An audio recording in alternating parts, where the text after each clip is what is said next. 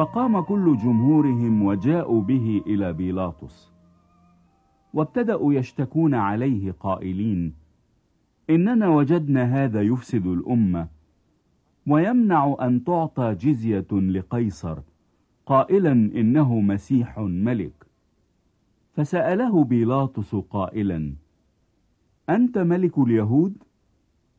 فأجابه وقال أنت تقول فقال بيلاطس لرؤساء الكهنة والجموع إني لا أجد علة في هذا الإنسان فكانوا يشددون قائلين إنه يهيج الشعب وهو يعلم في كل اليهودية مبتدئا من الجليل إلى هنا فلما سمع بيلاطس ذكر الجليل سأل هل الرجل جليلي؟ وحين علم أنه من سلطنة هيرودس أرسله إلى هيرودس إذ كان هو أيضا تلك الأيام في أورشليم.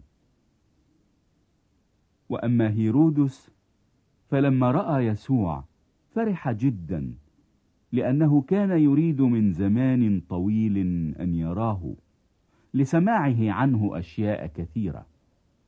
وترجى أن يرى آية تصنع منه. وسأله بكلام كثير فلم يجبه بشيء.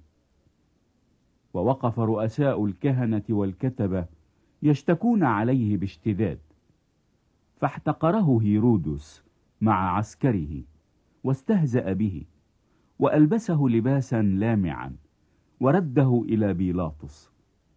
فصار بيلاطس وهيرودس صديقين مع بعضهما في ذلك اليوم. لأنهما كانا من قبل في عداوة بينهما. فدعا بيلاطس رؤساء الكهنة والعظماء والشعب وقال لهم قد قدمتم إلي هذا الإنسان كمن يفسد الشعب وها أنا قد فحصت قدامكم ولم أجد في هذا الإنسان علة مما تشتكون به عليه ولا هيرودس أيضا. لأني أرسلتكم إليه. وها لا شيء يستحق الموت صنع منه. فأنا أؤدبه وأطلقه. وكان مضطرا أن يطلق لهم كل عيد واحدا. فصرخوا بجملتهم قائلين خذ هذا وأطلق لنا باراباس. وذاك كان قد طرح في السجن لأجل فتنة حدثت في المدينة وقتل. فناداهم أيضا بيلاطس وهو يريد أن يطلق يسوع. فصرخوا قائلين اصلبه اصلبه. فقال لهم ثالثة فأي شر عمل هذا؟ إني لم أجد فيه علة للموت فأنا أؤدبه وأطلقه. فكانوا يلجون بأصوات عظيمة طالبين أن يصلب. فقويت أصواتهم وأصوات رؤساء الكهنة. فحكم بيلاطس أن تكون طلبتهم فأطلق لهم الذي طرح في السجن لأجل فتنة وقتل الذي طلبوه وأسلم يسوع لمشيئتهم.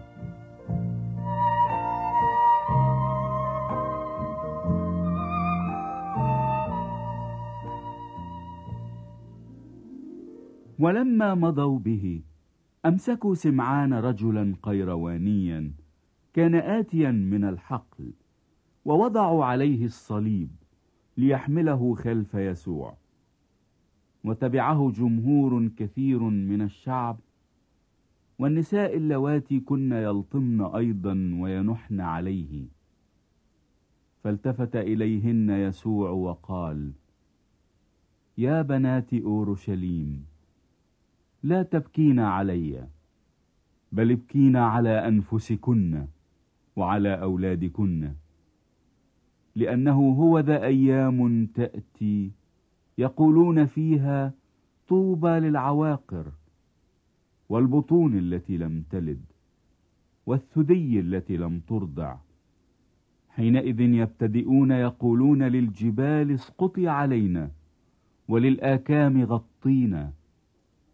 لأنه إن كانوا بالعود الرطب يفعلون هذا فماذا يكون باليابس؟ وجاءوا أيضا باثنين آخرين مذنبين ليقتلا معه.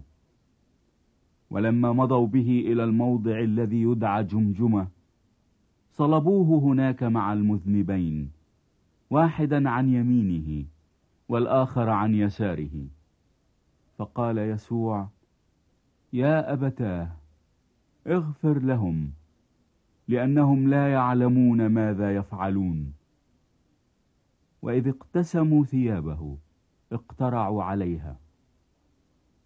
وكان الشعب واقفين ينظرون والرؤساء أيضا معهم يسخرون به قائلين خلص آخرين فليخلص نفسه إن كان هو المسيح مختار الله. والجند أيضا استهزأوا به. وهم يأتون ويقدمون له خلا قائلين إن كنت أنت ملك اليهود فخلص نفسك. وكان عنوان مكتوب فوقه بأحرف يونانية ورومانية وعبرانية. هذا هو ملك اليهود. وكان واحد من المذنبين المعلقين يجدف عليه قائلا إن كنت أنت المسيح فخلص نفسك وإيانا. فأجاب الآخر وانتهره قائلا أولا أنت تخاف الله إذ أنت تحت هذا الحكم بعينه؟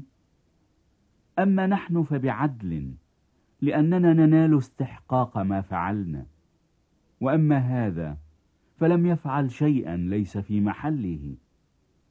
ثم قال ليسوع اذكرني يا رب متى جئت في ملكوتك.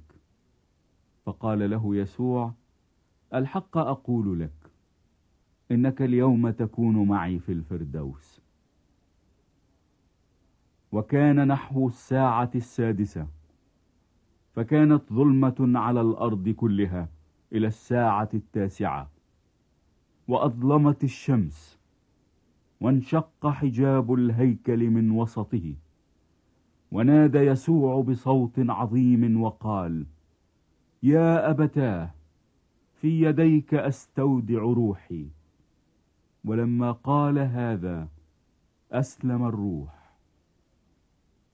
فلما رأى قائد المئة ما كان مجد الله قائلا بالحقيقة كان هذا الإنسان بارا. وكل الجموع الذين كانوا مجتمعين لهذا المنظر لما أبصروا ما كان رجعوا وهم يقرعون صدورهم. وكان جميع معارفه ونساء كن قد تبعنه من الجليل واقفين من بعيد ينظرون ذلك.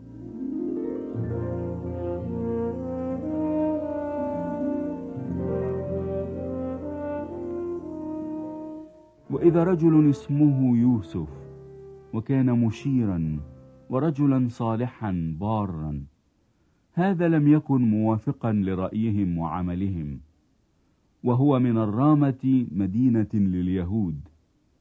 وكان هو أيضا ينتظر ملكوت الله. هذا تقدم إلى بيلاطس وطلب جسد يسوع وأنزله ولفه بكتان ووضعه في قبر منحوت حيث لم يكن أحد وضع قط. وكان يوم الاستعداد والسبت يلوح. وتبعته نساء كن قد أتين معه من الجليل. ونظرنا القبر وكيف وضع جسده. فرجعنا وأعددنا حنوطا وأطيابا. وفي السبت استرحنا حسب الوصية. thank you